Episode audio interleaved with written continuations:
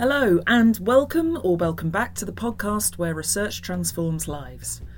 I'm Dr. Rosie Anderson, and every Thursday this summer, I'm inviting you to take a deep dive with me into the UCL research that has changed the world around you. Lots of the stories we're looking at in this series are about researchers working really closely with people who care about the things they study. There are benefits all round to that. It improves university work and keeps it relevant, and collaborators get access to expert skills and sometimes answers to some of the biggest questions in their lives. But independence can be a precious resource for researchers with a controversial cause, and they have that in common with journalists doing the same thing. Sometimes both professions are told that to campaign, to care, makes them biased and unprofessional. Still, they both need what the other can offer, and nowhere is that more true than with the science of climate change. In 2015, Dr. Christophe McGlade and Professor Paul Ekins published a paper they hoped would change the way we thought about keeping global warming under 2 degrees Celsius. And at the same time, Damian Carrington, the environment editor of The Guardian, was steering that newspaper's landmark Keep It in the Ground campaign. They all had the same aim halting investment and exploitation of new sources of fossil fuel I spoke to them about how they negotiated that balancing act of needing each other and needing their own voice to give their work its best chance.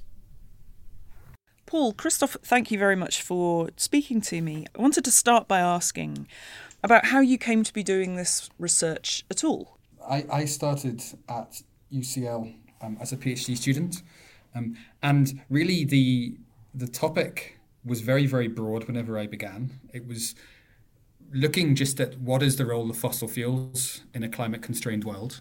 Many parts of the research world, in particular, the research focuses on the alternatives, on things like clean electricity and, and hydrogen and biofuels.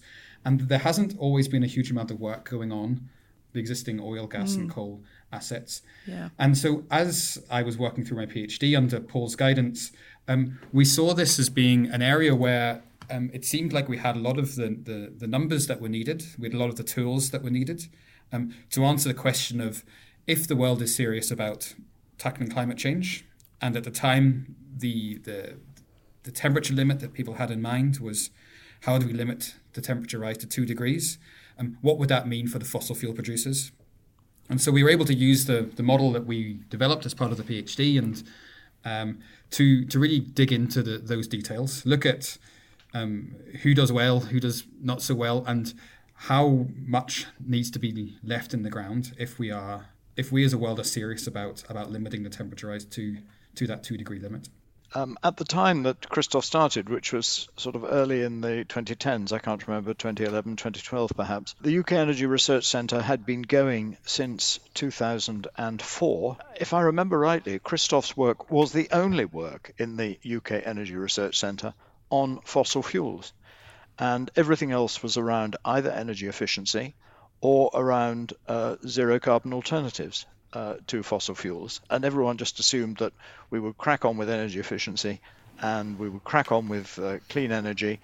And then uh, there was this question left hanging in the air well, what are the implications of that for fossil fuels? So, so we were really the only people who were asking that question, and, and thank heaven that um, you know Christophe was was up to um, getting uh, a, a really robust answer. In practical terms, is that literally how much fossil fuel reserve needs to stay in which hole in the ground, basically? I mean, in, in layperson's terms. Yeah, I mean, broadly speaking, that's that's correct. The whenever people talk about limiting the temperature rise to a certain level, um, the conversation very quickly becomes about carbon budgets. How much remaining CO2 can we emit while limiting the temperature rise to 2 degrees or to 1.5 degrees? And it was known whenever we did this, before we did this research, that the remaining carbon budget was a lot smaller than the amount of CO2 that would be emitted if the world combusted all of the fossil fuel reserves. Um, if you burned all of the coal reserves, all of the gas reserves, and all of the oil reserves, you would exceed that budget um, massively. It was at least a factor of three times too big. But what wasn't quite so clear at that stage, before we did this research, was what's the distribution between oil, gas, and coal.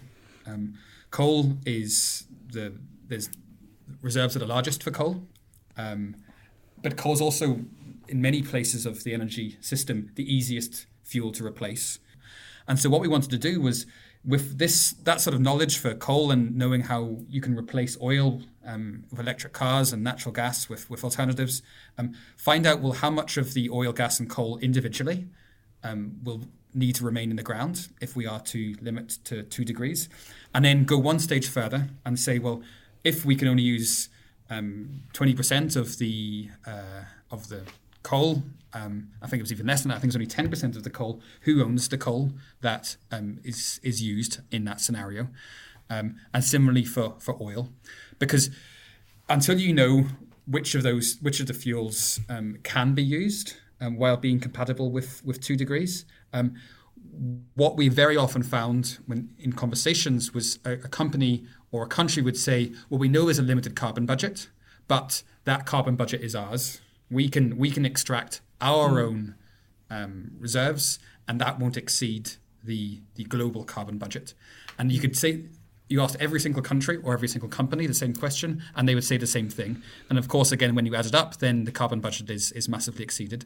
So what we wanted to do was to kind of draw a line in the sand, give a give some numbers to people and say, well, if you are working towards two degrees, in an optimal sense, the world is working collectively and the cheapest possible way of achieving two degrees who who leaves their stuff in the ground and, and who produces their their stuff. It set a baseline as to who could produce what, and what that then enables you to say is when countries say that they want to produce more than that, and we had this quite explicitly in relation to Canadian oil sands, um, which are huge.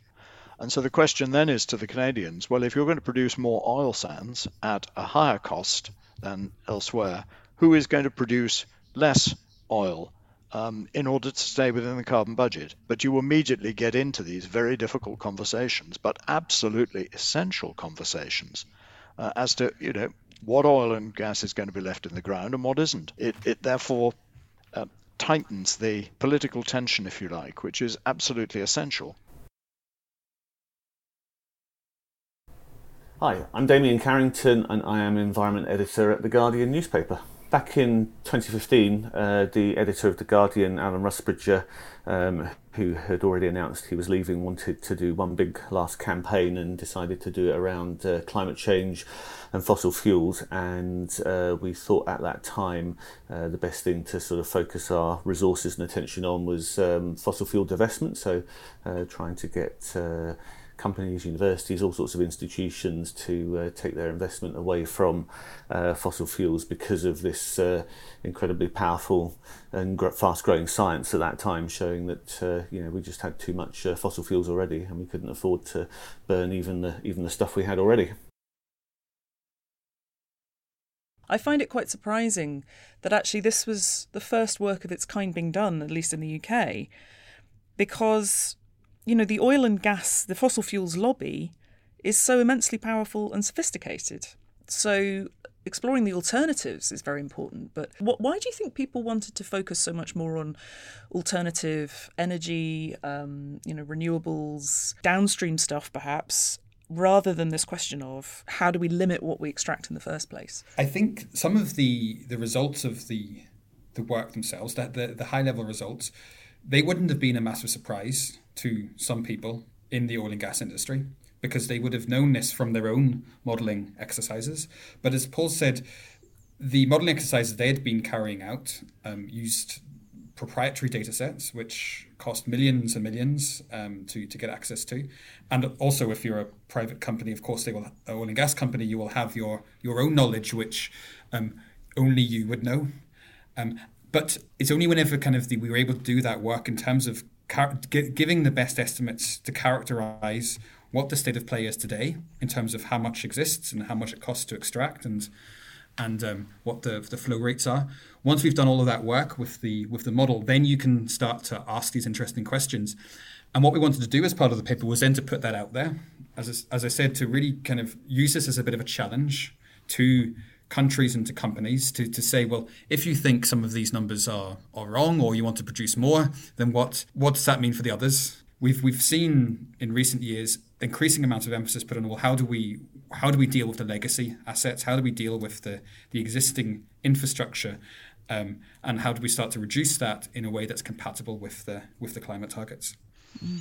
Yes, and, and, and I think we mustn't underestimate the the real power uh, of peer-reviewed literature, especially when it comes out in a high-profile journal like Nature, which is where this paper mm. appeared, because um, as Christophe said, uh, certainly people in the oil and gas industry would not have been surprised by the results, uh, and indeed, you you could have arrived at a general perception of the results by doing much much less work just on easily available data.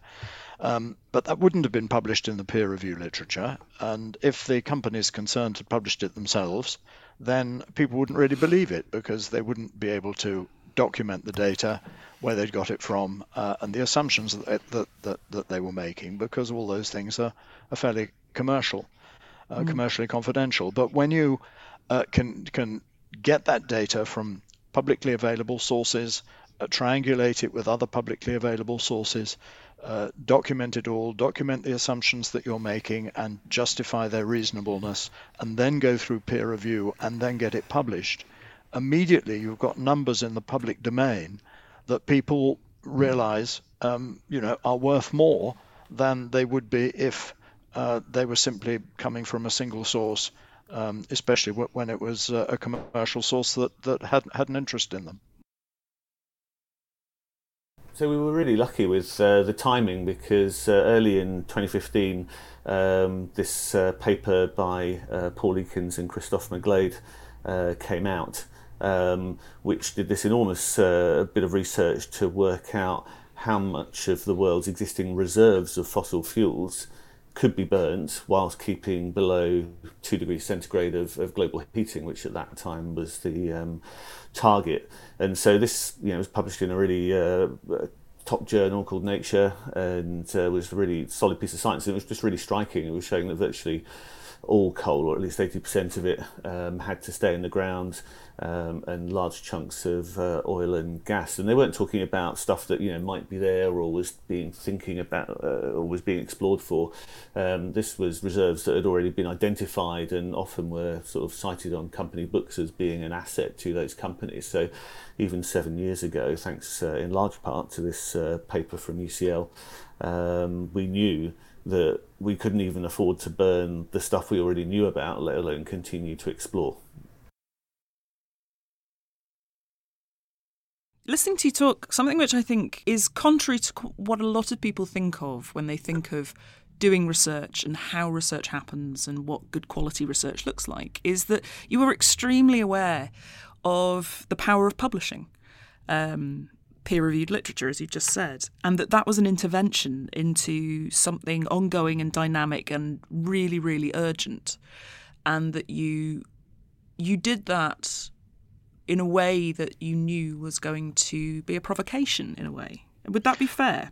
Well, absolutely, and it was intended to be a provocation. I mean, as as Christophe said, um, uh, it, it was a challenge. So when you do a piece of research like this, you say, okay, these are the data. We know they're not perfect. There will be, you know, there's lots of uncertainty about a lot of these data.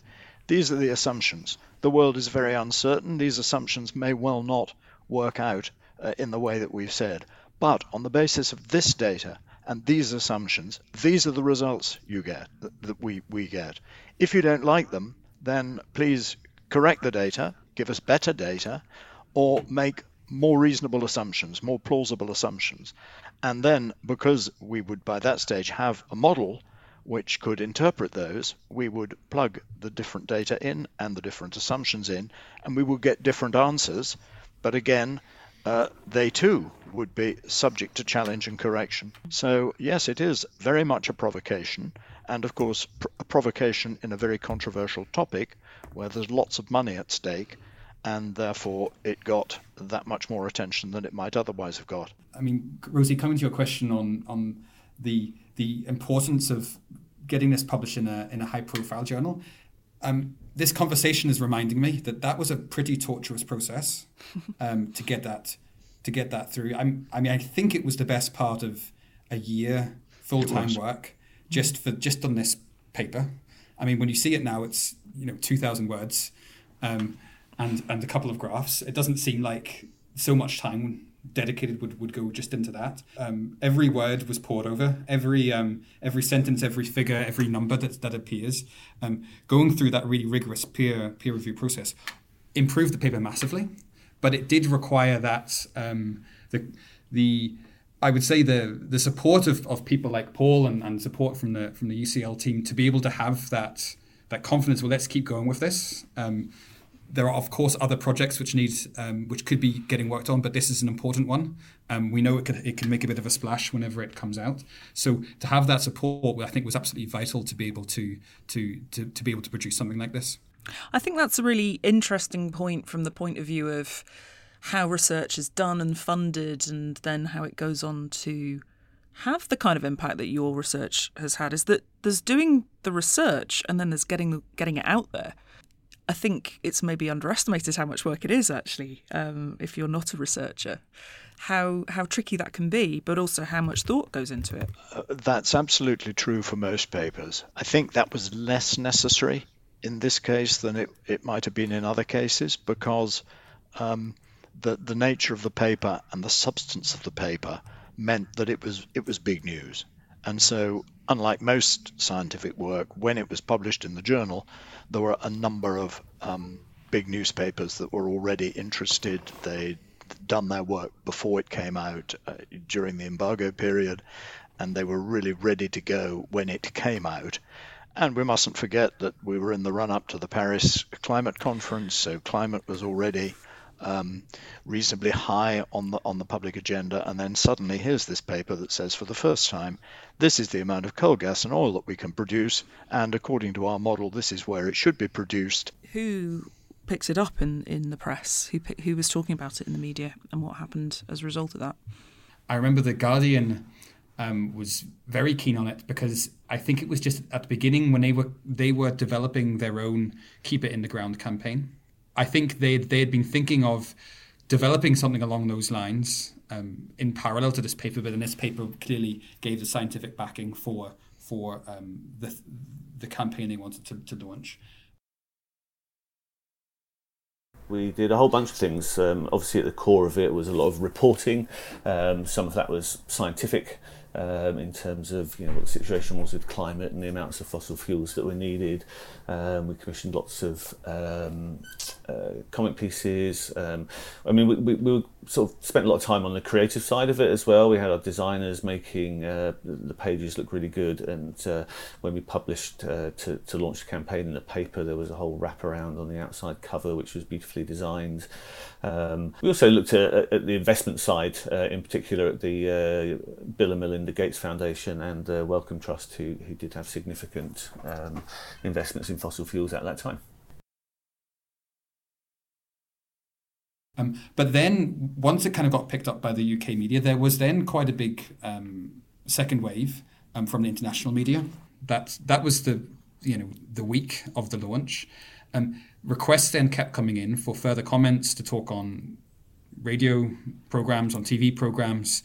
If you don't have the the support to be able to to go and speak to media and speak to anyone who's asking questions on the paper, um, then the dissemination will just kind of start to fall off. Um, but as we saw, it got such big attention at the beginning. Um, it was it was a bit easier to make that uh, make the case for why we should why we should keep pushing it and, and make sure that we were responding to all of these these questions and and uh, comments as they were as they were coming in. Doing research is one thing and demands a specific set of skills. But talking about the results of complex research to a general audience, which is mainly the audiences that we were talking about, uh, t- talking to, uh, is a completely different set of skills. Uh, a lot of the questions that we got were extremely detailed. I mean, I remember some some really pretty hostile questioning from Canada because of the uh, implications for the C- Canadian oil sands and uh, the people there who didn't like these results at all and were very keen both to understand them and then if they thought they weren't robust to challenge them. Getting into the com- complex technical details is, is very important for some audiences, and for others, it will just completely um, go over their heads. Um, even speaking with policymakers within the UK, you can immediately see what what, what messages are uh, resonating with them. and then you could you know you'll know well for next time when I'm speaking with a policymaker or speaking with, with a certain audience, I'll I'll know what sorts of things to to say to to, to, to keep their attention. I would say that scientific research is the cornerstone of, of my reporting um, in particular. Um, and that's partly because I had a scientific background. I did a PhD in geology and some postdocs. I guess I was uh, leaning in that direction anyway. And certainly for a long time, uh, writing and reporting on the environment uh, really was about um, the science. Half of my reporting is based on scientific papers published in peer reviewed journals um, because that feels like something kind of really um, solid. The way science works is a bit difficult to sort of make it then jump into the public domain. I don't know how many scientific papers you've read, but they're all you know written in the third person and they're full of jargon and they're all so careful, you know, because nobody ever wants to overclaim anything and they're sort of cautious and all that kind of thing. So, um, sort of trying to translate uh, that into something appropriate for um, uh, you know, members of the public, our readers, um, without dumbing down, absolutely not doing that, but but making it accessible in terms of the language and just trying to sort of really distill the essence in a in a um, accessible fashion. Um, I think is you know the sort of core part of the job, and um, of course you know we, we hope it. Uh, well, we know in some cases um, more often not that it does influence the, the sort of public debate and how uh, policies change and governments decide things um, because you know politicians, business leaders, all sorts of people uh, read our coverage, not just uh, regular members of the public. What, what I'd say to scientists is um, don't be shy about your work. I know in academic circles it's not often seen as um, a good thing to be promoting or even self-promoting uh, your work, but um, you know, the work that scientists do in many cases is really important in the world. And um, if you are able to work with journalists, then um, you can get it to a much, much bigger audience, and uh, all that hard work that you've done will be uh, much more relevant uh, in the world.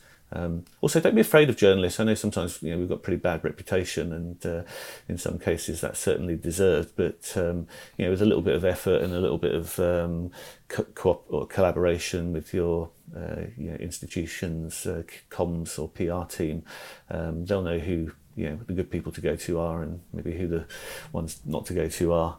Um, and then the last thing I'd say is um, a really practical thing, which is um, if you've got data provide spreadsheets. If you've got you know maps or images, provide those. Even if you've got videos, if that's relevant to your work, provide those because you know most uh, news reporting is done online now, and uh, we like to have those things just to help uh, research really stand out.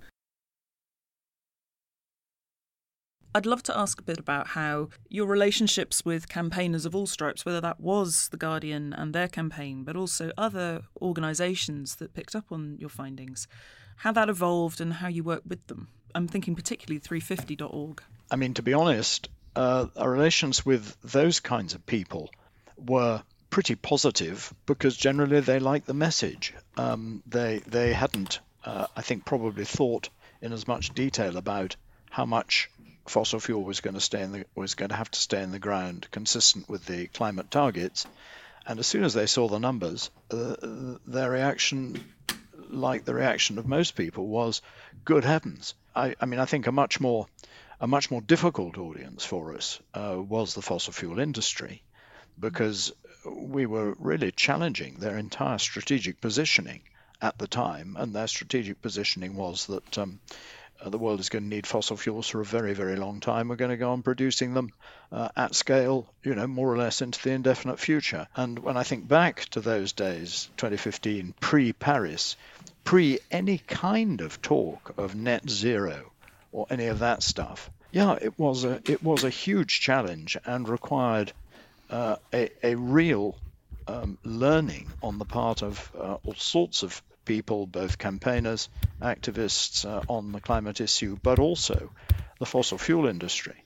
So when we had uh, events with them, which we did, yeah, I mean it was uh, Daniel or Christophe in the lion's den, really. Um, you know, having to uh, having to defend a point of view uh, and a piece of scientific analysis, which was not really very welcome.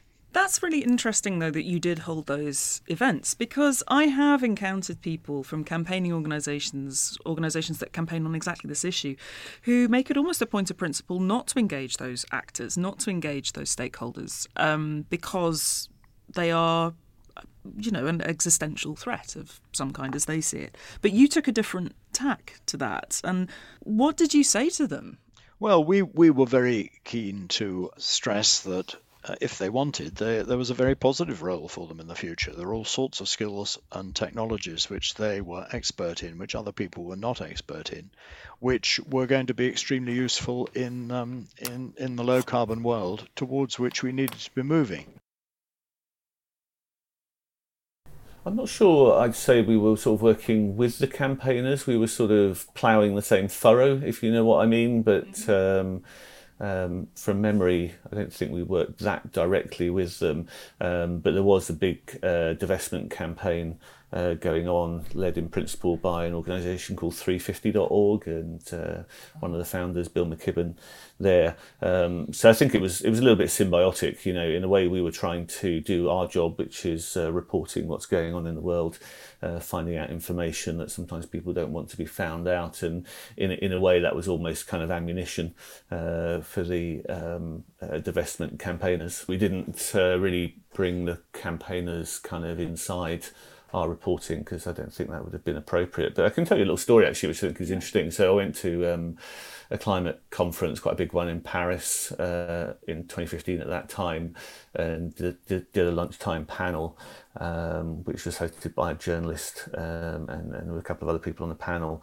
And um, the journalist was saying, "Isn't this, you know, inappropriate?" for a newspaper uh, to be sort of campaigning in this way? Isn't your job to be um, you know, more objective and, and, and sort of stand back a bit. Was American. I think there's more of a culture of that in American journalism. Um, but it was interesting because you know, I said my piece and said I, I, thought we were still doing our job responsibly and still you know centering it on scientific or other information. Um, but at the end, he asked this audience, it was quite big actually, probably a couple hundred people there, mostly scientists, I think, as well as others. Um, did they think it was appropriate that we'd you know, taken this route and done this kind of campaign? Um, and there was an overwhelming vote in favour of it, which uh, gratified me very much. How would you say that investor or commercial behaviour has changed as a result of uh, your findings, as a result of this, of, of the campaigns that grew out of them? It was financial institutions were one of the, the audiences who were very keen to understand what the what the paper said and what the research meant for them. Um, because for them, if there are very large quantities of oil, gas, and coal that can't produced, be produced, that means that there's a financial loss there for somebody, and they wanted to make sure that it wasn't them who who incurred that loss. Um, in terms of how it, it changed their be- behavior and, and actions, it's very hard to, to point to one piece of, of work that would uh, that has changed their views, but you have seen a real evolution in financial organizations' attitude towards climate change and addressing and understanding the risks from climate change in terms of climate change damages, but also the risks and opportunities for the those financial institutions um, in addressing climate change. Um, so whenever you look at a lot of the, the, the banks financial actors now, pretty much all of them will have a, a net zero target. Um, some have put much more thought into it than, than others, but all of them will be thinking about the sorts of topics that were raised in the paper. So I think the thing we were most pleased with with the Keep It in the Ground campaign was the um, boost it gave to the um, fossil fuel divestment uh, uh, process. And uh, certainly within you know a fairly short space of time a year or two after that i think something like 7 trillion dollars of assets under management had committed to um, divest for fossil fuels. And um, you know the financial world is a really powerful lever for making change in the world because um, you know all businesses and companies need investment to, to do what they want to do. Um, so i think the fact that you know we felt we shifted the dial in that area how are you uh, taking this forward in your work today? I mean, you've, I mean, you obviously, Christophe, have moved on to pastures new. How does it, how is this work still um, a part of what you do now, and and the same question to Paul as well. How did you evolve this work? Just last year, for example, we put together at the IEA um, a net zero roadmap. So this was looking at um, what would need to happen if the world wants to achieve net zero emissions by 2050, which is roughly speaking when we need to achieve uh, zero emissions if we want to limit the temperature rise to 1.5 degrees. It was included in the Paris Agreement and it was uh, reaffirmed in the in the Glasgow Pact. And in that net zero roadmap, again, one of the big findings that came out of that, and one that really grabbed a lot of attention, was the result that if the world is serious about moving towards net zero emissions in 2050, there's no need for investment into new oil and gas fields. So it's it's sort of continuing the spirit of the the the paper that, that Paul and I put together because it's it's commenting on the same topic. Um, the actual conclusions of the the net zero map are, I think are even stronger because the the, the, the climate constraint is even more stringent. Um, and of course, we at UCL are doing uh, are doing our bit too. We still have the model um, with a different research team. Uh, we published uh, a paper again in Nature uh, earlier this year on um, uh, a, a 1.5 degree target because the work with Christophe was looking at a 2 degree target because in 2015 that was the international aspiration. Well, because uh, climate change is clearly much more serious than was thought to be the case then, um, we repeated that work for a 1.5 degree target. Not surprisingly, that means that even more of the uh, oil and gas needs to be left uh, in the ground, and so that's an even more challenging message. So in 2018, the Intergovernmental Panel on Climate Change um, published a special report on uh, a new target of 1.5 degrees centigrade. And uh, the reason they did that was because the science has shown that uh, even at 1.5 degrees of uh, global heating, the impacts were going to be really, really bad around the world for millions or billions of people. And so the UN process then moved towards uh, having a target of 1.5 rather than uh, 2 degrees. So having been really struck by this work that was back uh, done back in 2015 by Paul and Christophe on two degrees, I was wondering, well, what, what would what would that same research look like if the target had been one and a half rather than two? Because it presumably would have meant that uh, even more of the world's uh, fossil fuel reserves would need to be uh, kept in the ground. Um, another factor was, of course, you know, some years had gone past, and so some of that had already been burnt. So the, the, the available budget, yeah. the, the space we had left, was also shrinking. So I got in touch with Paul and said, "Well, yeah, what do you think? Could you do an update?" Um, and uh, thankfully, he um, was able to do that with a bunch of colleagues um, at, uh, at UCL, and that came out. Um, just ahead um, in the September, I think, ahead of the mm. COP26, which was hosted by uh, the UK in Glasgow. So again, a really uh, impactful time. That new paper on the 1.5 degrees um, got a lot of coverage. I think because so much of the basic robustness of the model and the approach that we were taking was established with the two degree paper. The 1.5 degree paper was was um, a much easier piece of work in some ways. You know, one of the things that I'm pleased about is that uh, on the basis of that kind of publication, um, the UCL national UK energy model uh, is now the energy model that uh, is used by the government. Uh, the business of the Department of Business, Energy and Industrial Strategy, and obviously for governments to take on the work of other other other organisations, institutions, um, is quite an achievement. And that seems like a good and positive note to finish on. Um, uh, thank you very much, Paul and Christophe, for talking to me. That's all for now. I hope to see you next time, where I will be talking to Professor Eleanor Robson about the modern fight to protect the ancient ruins of Nimrud in Iraq, and why ISIS are part of a long tradition of people who have damaged that city to gain control over its history. If you can't wait until then and want to hear more about the impact of UCL's research on society and the world, then why not take a listen to Made at UCL, presented and produced by our students? Finally, I want to thank Professor Paul Ekins, Dr. Christophe McGlade, and Damian Carrington, our guests, and of course you, our listeners. This podcast is brought to you by UCL Minds, bringing together UCL knowledge, insight, and expertise through events, digital content, and activities that are open to everyone.